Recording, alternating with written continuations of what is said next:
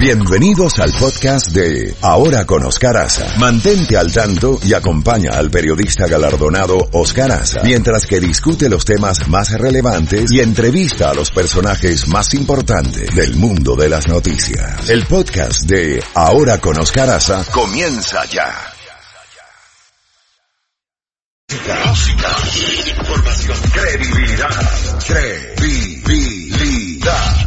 Escuchas a Oscar Aza. Oscar Aza en la Z mañana.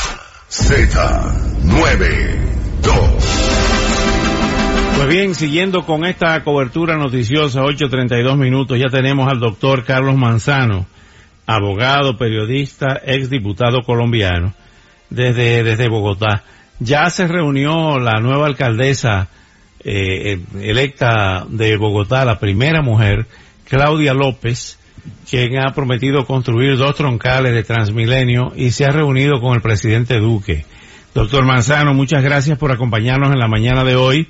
¿Cuál es su opinión, su lectura de estos resultados electorales a nivel municipales, donde em, los analistas están señalando que ha sido una derrota para el centro democrático que dirige el uribismo, que dirige el presidente, el expresidente eh, Uribe Vélez? Eh, ¿cómo, ¿Cuál es la lectura que usted hace de, de, esta, de estos resultados, doctor Manzano? Buenos días. Eh, muy buenos días, Oscar, a ti y a tu amable audiencia. Eh, bueno, definitivamente el gran derrotado en el pasado debate electoral es casualmente el partido de gobierno, el partido del presidente Duque. No solamente eh, tiene una derrota en Bogotá, aun cuando él nunca ha ganado las elecciones en Bogotá, eh, sino que tiene una derrota bastante fuerte el presidente Uribe en su tierra de origen, en Antioquia, donde pierde la gobernación y pierde la alcaldía de Medellín. Eh, indiscutiblemente al presidente Duque no le ha ido bien en este año de gobierno que él ha tenido. Ha tenido, eh, ha tenido problemas de gobernabilidad, ha mantenido en extremos y ese extremismo radical que maneja casualmente el partido de gobierno ha hecho que no le vaya bien porque no ha procedido a hacer un proceso de gobernabilidad con los otros sectores que también fueron elegidos y que no participan dentro del gobierno.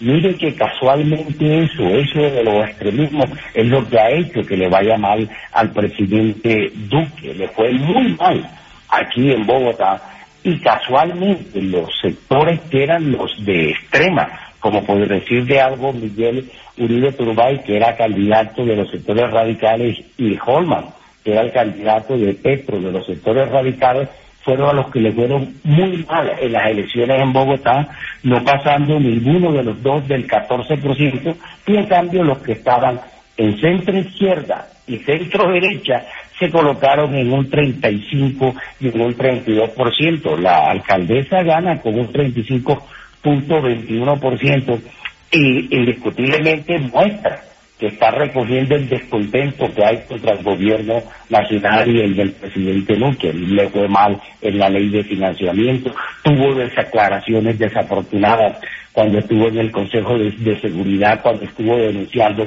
lo de Venezuela con unas fotos definitivamente fuera de contexto. O sea, yo creo que el presidente, el expresidente Uribe, jefe del presidente Duque, de otra cosa, tiene que entender porque no solamente tiene críticas de los analistas políticos, sino de los sectores dentro de su partido que debe cambiar y dar un vuelco, o de no.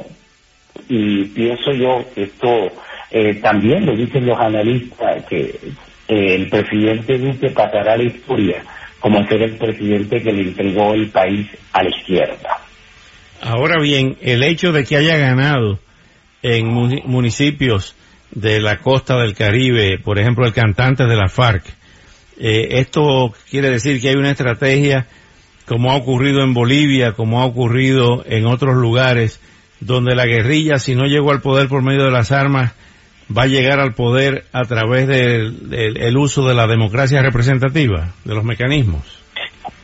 Oscar, eh, eso es un caso aislado, eso es un caso aislado. La FARC no tuvo mayor representación en el país, en Bogotá, que podría ser eh, una, un, una ciudad que tiene mente abierta y que donde podría estar proliferando la guerrilla, pues no tuvo ninguna participación ni va a tener asiento en el Consejo Distrital. La participación de ellos es ínfima. Lo mismo ocurría en Barranquilla, lo mismo ocurría en Medellín, lo mismo ocurre en Cali. O sea, esos son casos aislados donde definitivamente de pronto hay influencia de las extintas eh, FARO y de las nuevas que hay actualmente y que se mantiene en esto, porque para nadie es un secreto que, el país pasó en este proceso de paz de 40.000 a 230.000 hectáreas cultivadas de droga y que por supuesto los que son los productores la extenden, la comercializan, viven de ellos, eran casualmente la FARC y ahora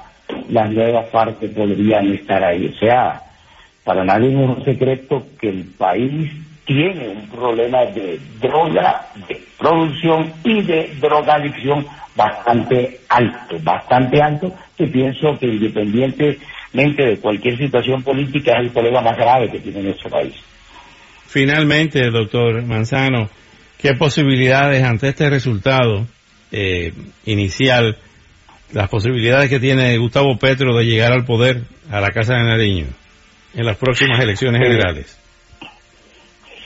Pero mira, mira Oscar, que paradójicamente la que gana el, la alcaldía de Bogotá, que es el segundo cargo más importante del país, con un millón ciento ocho mil votos, la mayor cifra que ha ganado un alcalde en la ciudad de Bogotá, que ha sacado una pero también el, el hombre Carlos Fernando Galán sacó un millón veintidós mil votos, que es la mayor cifra que ha ganado la oposición en la ciudad de Bogotá. Ella casualmente no está completa está con Fajardo. O sea, la lucha por la aspiración presidencial dentro de la izquierda, del centro izquierda y de la izquierda, va a estar presentada sobre Fajardo y sobre Petro. Y con la elección de Claudia, yo creo que Fajardo le puso un pie adelante a Petro.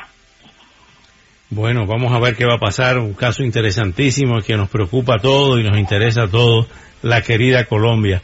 Doctor Manzano, como siempre, es un gustazo, un placer tenerlo en el programa y hasta una nueva oportunidad. Gracias, Oscar. Gracias, Oscar. Probablemente esté la semana entrante por allá y probablemente lo visite personalmente. por favor, para nosotros será siempre un gustazo. Un abrazo. Buen viaje. que esté muy bien.